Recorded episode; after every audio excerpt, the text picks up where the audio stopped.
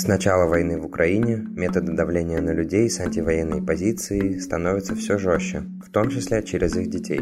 Как родителям с антивоенными взглядами воспитывать детей, чтобы не оказаться в полицейском участке, что можно, а что нельзя говорить? Как отвечают на такие вопросы родители и как внешнеполитическая ситуация влияет на детей, по мнению психолога? Это черта вслух. Мы хотим, чтобы вы услышали эту историю. В апреле 2022 года Маша Москалева нарисовала на уроке ИЗО антивоенный рисунок. На следующий день девочку сняли с уроков и увезли с отцом в отделение полиции. Позднее к ним домой пришли сотрудники ФСБ для беседы и обыска. А в марте 2023 года ее отца приговорили к двум годам колонии по статье о дискредитации. Похожий случай произошел в сентябре 2022 года. Директор одной из московских школ пожаловалась в районное МВД на пятиклассницу, которая поставила на аватарку желто-голубые цветы. Иногда поводом для жалоб учителей и воспитателей становятся и вовсе нелепые обстоятельства. Например, в мае директор школы Пыть-Яха в Ханты-Мансийском автономном округе заявила в полицию на ученицу, которой заплели косы в цвета, напоминающие украинский флаг. После таких новостей перед родителями с антивоенными взглядами встает выбор – говорить о войне правду, но запрещать распространяться об этом в общественных местах, или не обсуждать политику и ждать, когда Z-пропаганда из школы придет к ним в семью. Однажды дочка садится в машину после сада и начинает рыдать и кричать. Москву бомбят, там деда, бабушка, ракеты, бомбы, самолеты летят, все рушится. До этого мы с ней о войне не говорили. Анастасия – мать троих детей из Москвы. Старший – четыре с половиной года, младшим по три.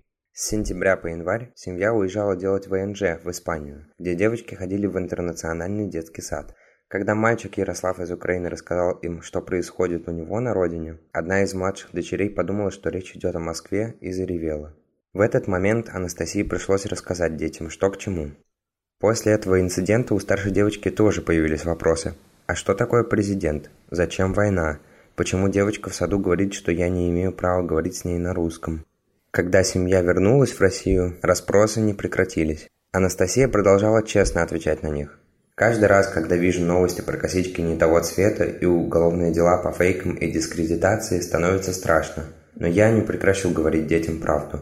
Моя главная задача сделать каждого из них человеком. Анастасия не запрещает дочкам говорить о войне в саду, все воспитатели знают, что девочки могут одеваться как хотят, есть что хотят и говорить, что считают нужным. Если надо будет, поборемся еще, отмечает героиня. Клинический директор Mental Health Center и психотерапевт Анастасия Афанасьева объясняет, что у детей дошкольного возраста еще нет абстрактного мышления, а только конкретно наглядное. Для ребенка в таком возрасте все, что происходит вне его жизни и повседневности, нереалистично – и остается на уровне сказок.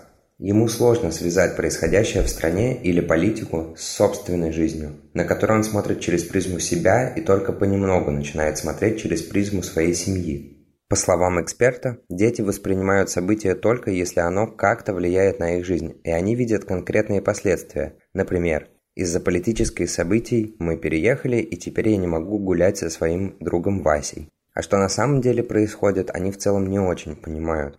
Если мы говорим о маленьком ребенке, важно понимать, насколько то, что происходит вокруг, влияет на его жизнь и удовлетворение его потребностей. Если в жизни ребенка ничего сильно не поменялось, то попытка рассказать о каких-то внешних событиях или поделиться своими тревогами не очень хорошая идея. Он ничего не может сделать с этой информацией, отмечает Афанасьева. У Ольги из Москвы тоже трое детей. Двое учатся в школе, третьему уже 23. Когда женщина стала натыкаться на новости об арестах и реальных сроках за посты, одежду, рисунки, то поймала себя на мысли «надо быть осторожнее». Но в тот же момент ей стало тошно и мерзко от этого, поэтому она решила не запрещать детям высказываться в школе. По ее словам, объяснить происходящее младшему сыну было сложнее, поскольку в начале войны он еще ходил в садик. На мое возмущение висящими портретами Путина в саду Сын сказал мудрую вещь, что по плохому поступку нельзя навешивать ярлык «плохой человек». И мне пришлось долго и подробно, поскольку он не всегда был готов слушать, разъяснять, почему я так считаю. Попутно я поняла, что детям все-таки промывают мозги в садике. Средний сын и старшая дочь сразу были со мной заодно, вспоминает Ольга. С другими детьми она открыто и спокойно обсуждает вторжение в Украину. Но семья договорилась не подставляться, адекватно реагировать на поддерживающих войну людей, не обвинять, а только делиться своей точкой зрения и задавать вопросы. По словам Ольги, сами дети не воспринимают угрозу ареста или доноса серьезно. Видимо, потому что уверены, родители за них порвут любого. Но далеко не все семьи готовы к таким рискам.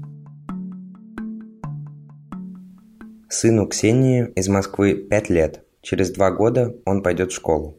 По словам героини, у мальчика в голове пока нет понимания, что можно говорить, а что нельзя. Поэтому она практически ничего с ним не обсуждает, в том числе войну. Несколько месяцев назад была ситуация, когда я поделилась с ним казусом из своего детства и попросила никому не говорить. Но сын все передал мальчикам из детского сада, вспоминает Ксения. Мысль о том, что мальчик скоро пойдет в школу, вергает ее в ужас. Ксения боится, что не сможет воспитать в сыне критическое мышление, и он поверит той правде о войне, которую расскажут учителя. А если все-таки сможет, у него могут быть проблемы в школе, а у нее с законом. Поэтому Ксения решила сначала объяснить сыну, что можно говорить, а о чем лучше промолчать, но у него очень упрямый характер, он не любит слушаться маму. Этому она как раз рада. Если сын умеет отстаивать свою точку зрения, значит ему будет сложнее внушить что-то. Разговоры с ребенком о происходящем в стране усложняются тем, что муж Ксении придерживается совершенно противоположных взглядов. Каждое утро он смотрит канал «Москва-24» и верит во все, что там говорят. Политику дома они не обсуждают и в принципе избегают разговоров на темы, где их точки зрения не сходятся. Я просто молчу и держу все в себе. От этого, с одной стороны, чувствую пустоту, с другой – боль и отчаяние. Психотерапевт Анастасия Афанасьева считает, что с ребенком 5 лет не стоит заводить разговоры о политике. Ему будет сложно в этом разобраться, и, скорее всего, он будет стараться угодить родителям. Когда он пойдет в школу, с ним будет уже можно что-то обсуждать. Например, говорить, что в школе есть разные люди, позиция которых может отличаться от твоей, но это не значит, что кто-то плохой, а кто-то хороший. Но если ребенку вообще не до этого, нет смысла с ним разговаривать, пока он сам не заинтересуется и не задаст вопросы. Здесь важно быть гибким и смотреть на вводные, понимать, какая школа, какие там учителя, есть ли там давление или нет, грузить маленького ребенка, у которого совершенно другие задачи, абстрактной политикой, не самая лучшая идея, отмечает Афанасьева. При этом она добавляет, что лучше все же объяснять некоторые вещи, если есть опасения, что ребенок что-нибудь ляпнет или его безопасность будет под угрозой. Иногда разговор о политике может случиться и под действием внешних обстоятельств. Например, классе появляются дети с аннексированных территорий или у одноклассника отец уходит на войну. В таких случаях родители тоже хотят оградить ребенка от общения или советуют помалкивать, чтобы не накалять обстановку в классе.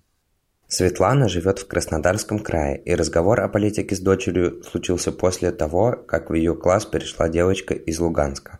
По ее словам, она учила не отвечать ни на какие провокационные вопросы, не заполнять анкеты, не писать странные внеплановые сочинения и всегда сначала звонить маме. Строго наказала ни с кем из школы военные действия не обсуждать. Ребенок одноклассницы из Луганска практически из-под обстрелов, нечего накалять обстановку, объясняет решение Светлана. При этом она не запрещает обсуждать в школе другие вопросы, например, традиционные ценности, так резко декларируемые властью – и даже наоборот рекомендовала дочери разбирать по пунктам и аргументированно показывать их нелепость. Сама дочка воспринимает запреты с пониманием. Недавний пример Маши Москалевой убедительно показал ей необходимость таких мер. По словам психолога Анастасии Афанасьевой, особенно важно объяснять ребенку, что для взаимодействия с одноклассниками и учителями не всегда нужно придерживаться их мнения. Во взрослом мире люди часто не сходятся во взглядах, но они могут договариваться и дружить, и это нормально. И если в классе есть ребенок с другими взглядами, это не тот фактор, по которому надо выбирать, общаться с ним или нет, считает психолог. Если детям интересно общаться, они будут общаться, если нет, то нет. У Екатерины из Хабаровска разговоры о войне с сыном начались еще давно. В 2014 году она побывала в Киеве и увидела, что никакой дискриминации русского языка в Украине нет, так же как и нацистов. После этого они вместе с ребенком смотрели и читали новости независимых СМИ. Когда началось полномасштабное вторжение, Екатерина объясняла, что война Это разрушение, смерти взрослых людей и детей, которые просто жили свою жизнь, занимались семьей и ни в чем не были виноваты. В 2022-2023 учебном году сын героини закончил четвертый класс. Все это время ей удавалось избегать прямого столкновения с пропагандой. Перед 9 мая школьник уходил на больничный, письма военным писать отказались, как и отправлять патриотические рисунки. Я спрашивал его, есть ли ему что сказать в письме военному, который просто так напал на другую страну. Сын говорил, что ему нечего написать таким людям.